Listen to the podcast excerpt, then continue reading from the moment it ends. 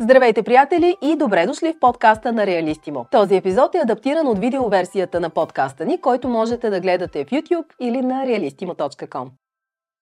Как да купим имот с кредит и какво трябва да знам за ипотеката?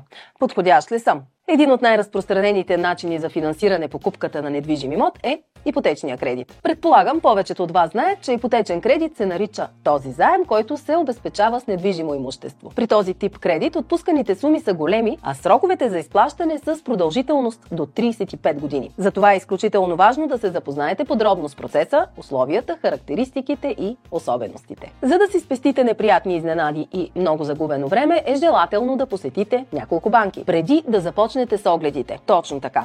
Най-добре е да започнете проучването за финансиране преди да тръгнете по огледи. Банките ще ви одобрят предварително и ще ви ориентират какъв ипотечен кредит могат да ви отпуснат. Така няма да си губите времето по огледи на имоти, които не можете да си позволите. Предварително одобрение се извършва въз основа на документи за доход и отнема само няколко дни. Какви документи ще са ви необходими? Молба, искане за кредит в избраната банка, служебна бележка за доказване на доход по образец от банката. Обикновено банките гледат периода от последните 6 месеца. И копие на личната ви карта. Освен да осигурите документите, трябва да отговаряте и на определени условия. Първо, трябва да имате навършени 18 години, да работите на постоянен трудов договор и да не сте в изпитателен срок. Обикновено е необходимо да може да докажете доход, от който под 65% са достатъчни, за да покрива разходите по всички свои задължения включително и вноската по кредита, за който кандидатствате. Важно е също така да имате чиста кредитна история. Към момента в България няма кредитни рейтинги, както в западните държави, но БНБ поддържа регистър с кредитната история за всеки гражданин, който има или е имал кредити. Този регистър пази информация за това дали кредитните задължения са били обслужвани редовно за последните 5 години. Всяко закъснение с повече от 30 дни се отразява негативно върху оценката на платежоспособността ви. Ако отговаряте на условията и осигурите необходимите документи, ще трябва да заплатите такса за разглеждане на документите. До няколко дни ще получите предварително одобрение, което ще ви ориентира какъв приблизително е вашия бюджет. След като вече сте се ориентирали за максималния ви бюджет, е време за огледи на имоти. Посетете realistimo.com, за да разгледате апартаменти, къщи или бизнес имота, който търсите. Всеки ден нови предложения излизат в сайта, но добрите оферти не се застояват за дълго, така че посещавайте Realistimo редовно. Докато търсите имота по вашите критерии, не забравяйте да огледате и имоти с малко по-висока цена от бюджета ви. Не забравяйте, че цените винаги са обект на коментар. Веднъж харесали имот, не бързайте да сключвате предварителен договор. Дори и имотът да е бюджета ви. Време е да разберете с колко точно ще бъде финансиран той от банката. Нещо важно. Оставете стоп депозит и включете клауза в него, която да гласи, че ако имота не подлежи на кредитиране или има проблем с самия имот, парите ви ще бъдат върнати. Това е момента за окончателно одобрение.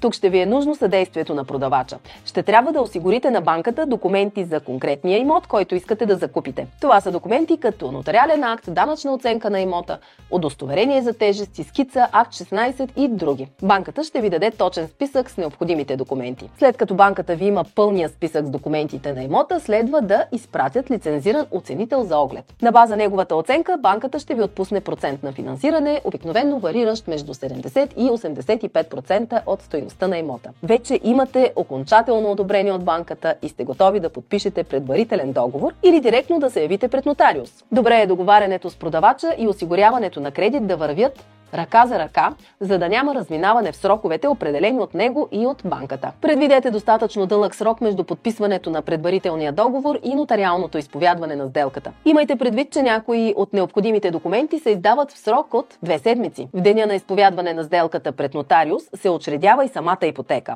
След като с продавача разпишете новия нотариален акт, с представител на банката сключвате какво? Договор за ипотека. И двата договора се случват пред нотариус и следва да бъдат вписани в агенция по вписванията. Ипотечният кредит е обвързан и с определени такси, които се дължат за различните услуги. Повечето от тях са еднократни, но не всички. Ето и най-често срещаните такси. Това са такса за разглеждане на документи. Дължи се еднократно в началото. Такса за оценка на кредитния ви риск, също еднократна. Друга такава еднократна такса е тази за оценка на обезпечението. Юридическа такса, отново еднократна, и такса ангажимент, която също е еднократна за периода от подписването на договора за кредит до освояването му. Тази такса не се отнася обаче за всички банки. И разбира се, такса обслужване на разплащателна сметка. Това обикновено е месечна такса. Освен това е задължително ипотекирания имот да е застрахован, като често кредиторите изискват и застраховка живот. И двете застраховки са в полза на банката, но обичайно се плащат от кредитополучателя. Питате се как да изберете банка и най-изгодните условия. Когато избирате между офертите на банките, е важно да обърнете внимание на няколко неща. Каква е лихвата, какъв е годишния процент на разходите и колко ще ви е вноската. Да започнем с лихвата. Тя може да бъде фиксирана или плаваща. Фиксираната лихва се оговаря за определен период от кредита. Тя дава сигурност, защото размерът на плащанията е предвидим. Тя обикновено е малко по-висока от плаващите, но при евентуален внезапен ръст на лихвите може да ви спести доста затруднения. Обикновено фиксираната лихва за ипотечен кредит се предлага за период до 10 години, защото движенията на пазара трудно се прогнозират дългосрочно. Плаващата лихва от друга страна пък може да бъде променяна на 3 месеца едностранно от банката. Но това съвсем не означава, че след 3-4 периода ще плащате 10 пъти по-висока вноска. Плаващата лихва се състои от две части. Фиксирана надбавка за банката и референтен лихвен процент, определен от БНБ. Той рядко се променя и никога не е драстично. Годишният процент на разходите е показател, който изразява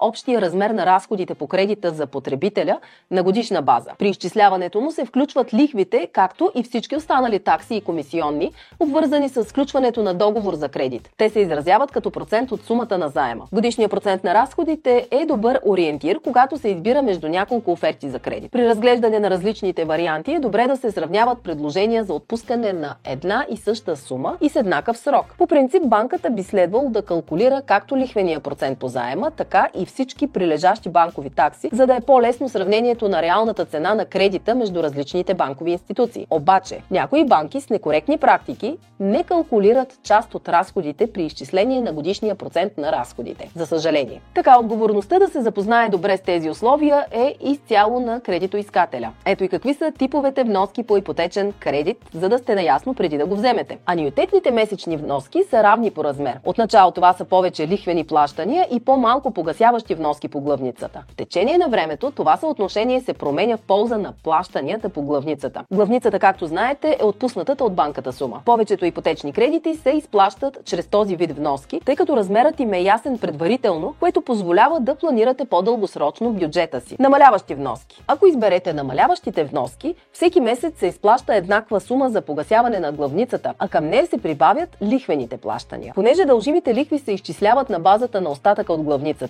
вноските за тяхното изплащане ще намаляват всяка следваща вноска. Този вариант се среща по-рядко. Предимството му е, че често за по-дълги периоди на кредита, изплащането на намаляващи вноски означава по-малко общо плащане. Това се получава, защото с първите вноски се изплаща много по-голяма част от главницата, отколкото при аниотитните вноски. От друга страна обаче това означава значително по-високи вноски в началото на кредита. Вноски с гратисен период. Срещат се и предложения за ипотечен кредит с гратисен период по главницата. Този тип кредит се предоставя най-често, когато недвижимия имот се нуждае от сериозен ремонт или преустройство, или когато по други причини искате да го закупите веднага, но в момента нямате възможност за поемане на пълната вноска. В този случай в отпуснатия за първите една или повече години гратисен период, клиентът изплаща само дължимите лихви без погасяване по главницата. Това води до значително по-низки вноски в началото, но в крайна сметка по-голямо общо плащане. Разбира се, с това не покриваме всичко относно ипотечните кредити. Ето ви и още полезни съвети, които да имате предвид преди да изтеглите кредита и да купите желания имот.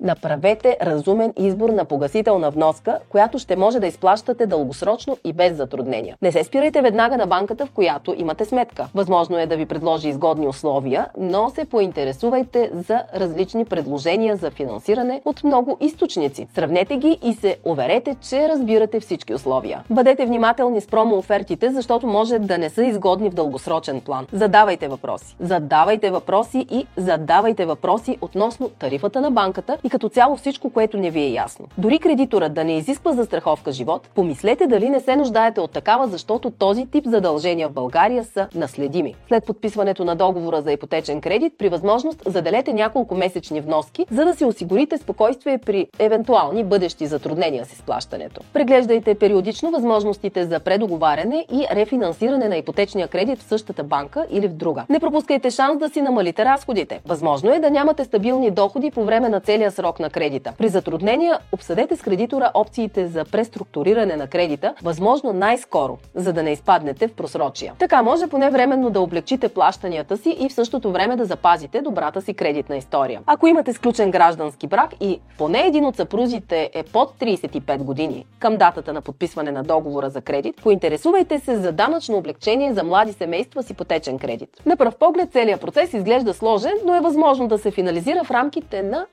няколко седмици. Основното е да се обърне достатъчно внимание на всички аспекти и да се вземе най-доброто решение. Елате в realistimo.com, за да разгледате новите имоти за продажба. Може точно днес да намерите мечтаното жилище. Добрите предложения изчезват бързо, за това посещавайте често realistimo.com. Това е от мен за днес. Чао и до следващия епизод.